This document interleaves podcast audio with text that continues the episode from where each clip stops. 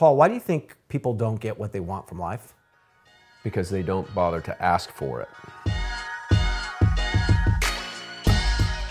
Welcome to Thru the Tunnel, a Game Change Productions podcast that dives into sports and the life lessons that can be learned from them. The podcast is inspired by the book of the same name, written by Game Change co founders Paul McDonald and yours truly, Jack Baric. On the show today, Paul and I discuss the very simple concept that we won't get many things in life if we don't bother to ask for them. Although it might sound easy, the fear of rejection prevents many people from asking. So, we talk about how allowing ourselves to be vulnerable is a key ingredient to a successful life. We hope you enjoy the show, and please check us out at GameChangeNation.com or on one of our social media pages. Paul, you have a really great story about how you got accepted to play football at Bishop Amat.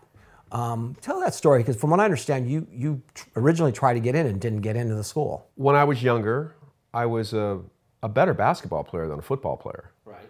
And um, because of that, I was contemplating going to a basketball school, mm-hmm. which was the school South Hills in, in the Covina area.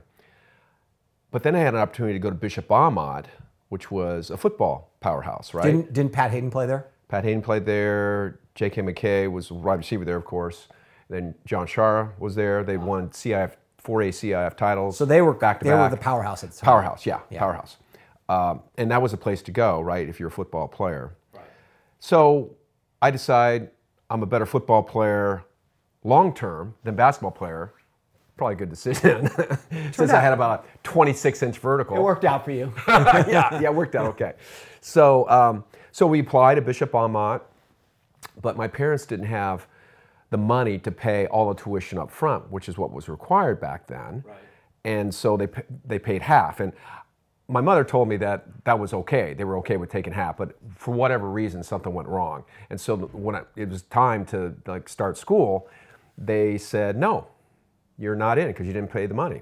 And my mom was like, wait a minute, we had this agreement. And anyway, they changed their tune. Right. So we tried all these different ways to get to the principal, right? So didn't he, you even like get a hold of, of a priest because it was a Catholic school? Bishop.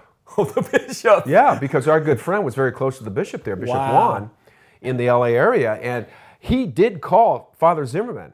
No change. Wow. Didn't change his mind. Wow. So then we called. My mother showed up there weekly, you know, just kind of begging, like, please, and no, no, no, and then uh, the freshman football coach knew me because he coached junior All American football on another team, so he knew that I had talent. So we asked him. So he applied pressure to the principal.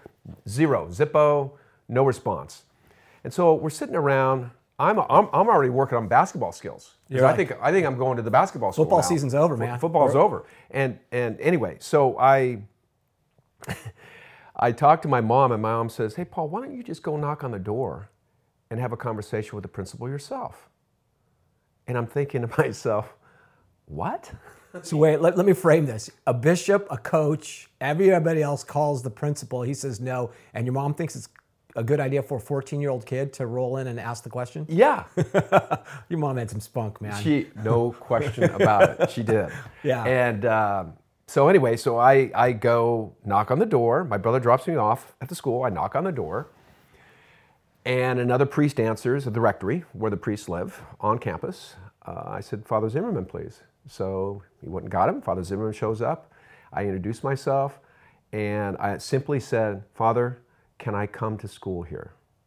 And he said, Yes, you're in. Wow. That was it. Wow. That's all it took. Wow. There was no like negotiation, there was no like reasons why, there was nothing. Said, why do you think if you had to go back, you probably don't know exactly why he said it, or maybe you did. I why, don't. Why did he say it? I don't know exactly why. I've never had that conversation with him. I believe though it's because he wanted to see it from me. Right. He wanted to come from me that I really wanted to go to school right. there. Right.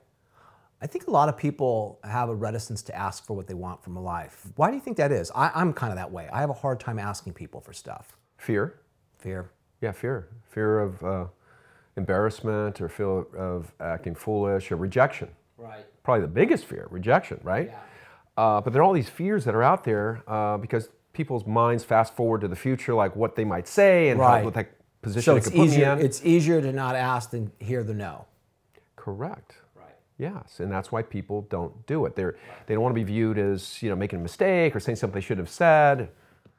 think of all the people who have families in this world who've got great kids, great marriage, and all that, who would not have had that if they hadn't just asked asked the girl out on a date. If they just didn't have the courage to go up and ask that one girl, if they didn't do it, all their whole life, you know, would have been completely different.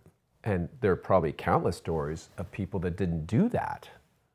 Now, at the risk of getting in trouble with Denise and Allison, our wives, do you have any? I do you have any story, or do you remember any when you were in high school, like any girls that you wanted to go up and ask out, and you were just too nervous to go do it? For sure. Yeah. Yeah. Fear of rejection. Yeah. You know, I mean, why would they go out with me? I mean, I don't know. I didn't know what to say. What if they say something? I don't know how to How respond. embarrassing it would be if they say no in front of all my friends. Of course. Right. Yeah, Right. of course. And so, So- it's so way what- easier to just to float. Right.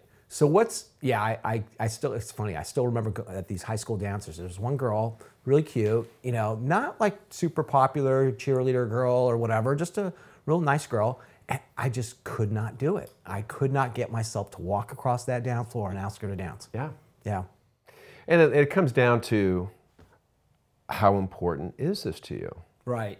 I mean, that's the question we all have to ask ourselves. I don't know if I agree with you that sometimes because back to what you said about flashing forward, it's so important that hearing no, there's a finality to it. Now you know it's been that door's been shut, right? So you're you almost keep by by not asking, you're keeping hope alive, which is totally backwards because you're not going to get a yes if you don't ask. but there are other there are other girls. So, but if, if, if you don't ask that one, what means uh, how are you going to ask the next one? And so it's just this.